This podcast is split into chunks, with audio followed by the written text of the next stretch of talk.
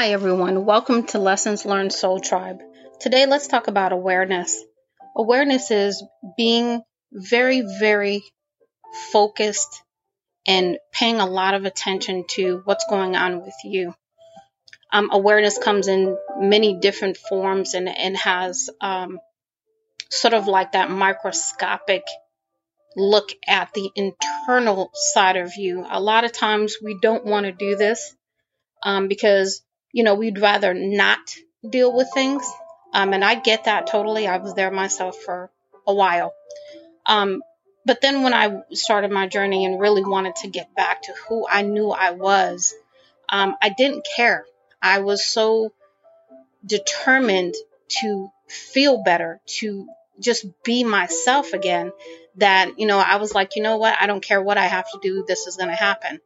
Um, and it was in that determination and again, learning about different things, learning about triggers, learning about the ego, learning about um, the whole aspect of how uh, we do things as human beings and understanding that in order to heal, you have to tie this all together and you have to start somewhere. Um, awareness is just sort of that internal look at what are you doing to yourself. Um, and it's it's so many epiphanies once you begin the journey at how everything is really interrelated.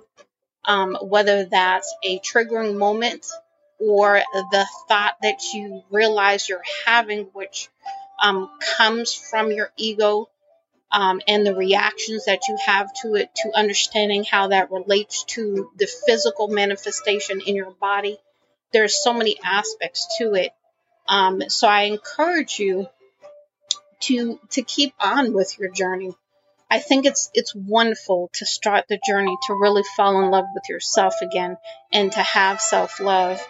Um, a lot of times through various experiences and unfortunately traumatic experiences, we lose that. We lose self love.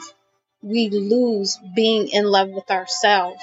Um, and then we try to love somebody else and we're not whole ourselves so you can you can only infer from there what happens but um what i did want to encourage you about is you know being able to wake up in a peace of mind um and that's in that in itself is worth the journey um, to have peace when there is so much chaos, when there is so much happening around you, um, is a blessing. So I encourage you to use your awareness to drill down on what's really going on with you by using some of the techniques in the other um, episodes that I've uh, done. And then also just really continuing on to falling in love with yourself again. And if you've never been in love with yourself, then guess what?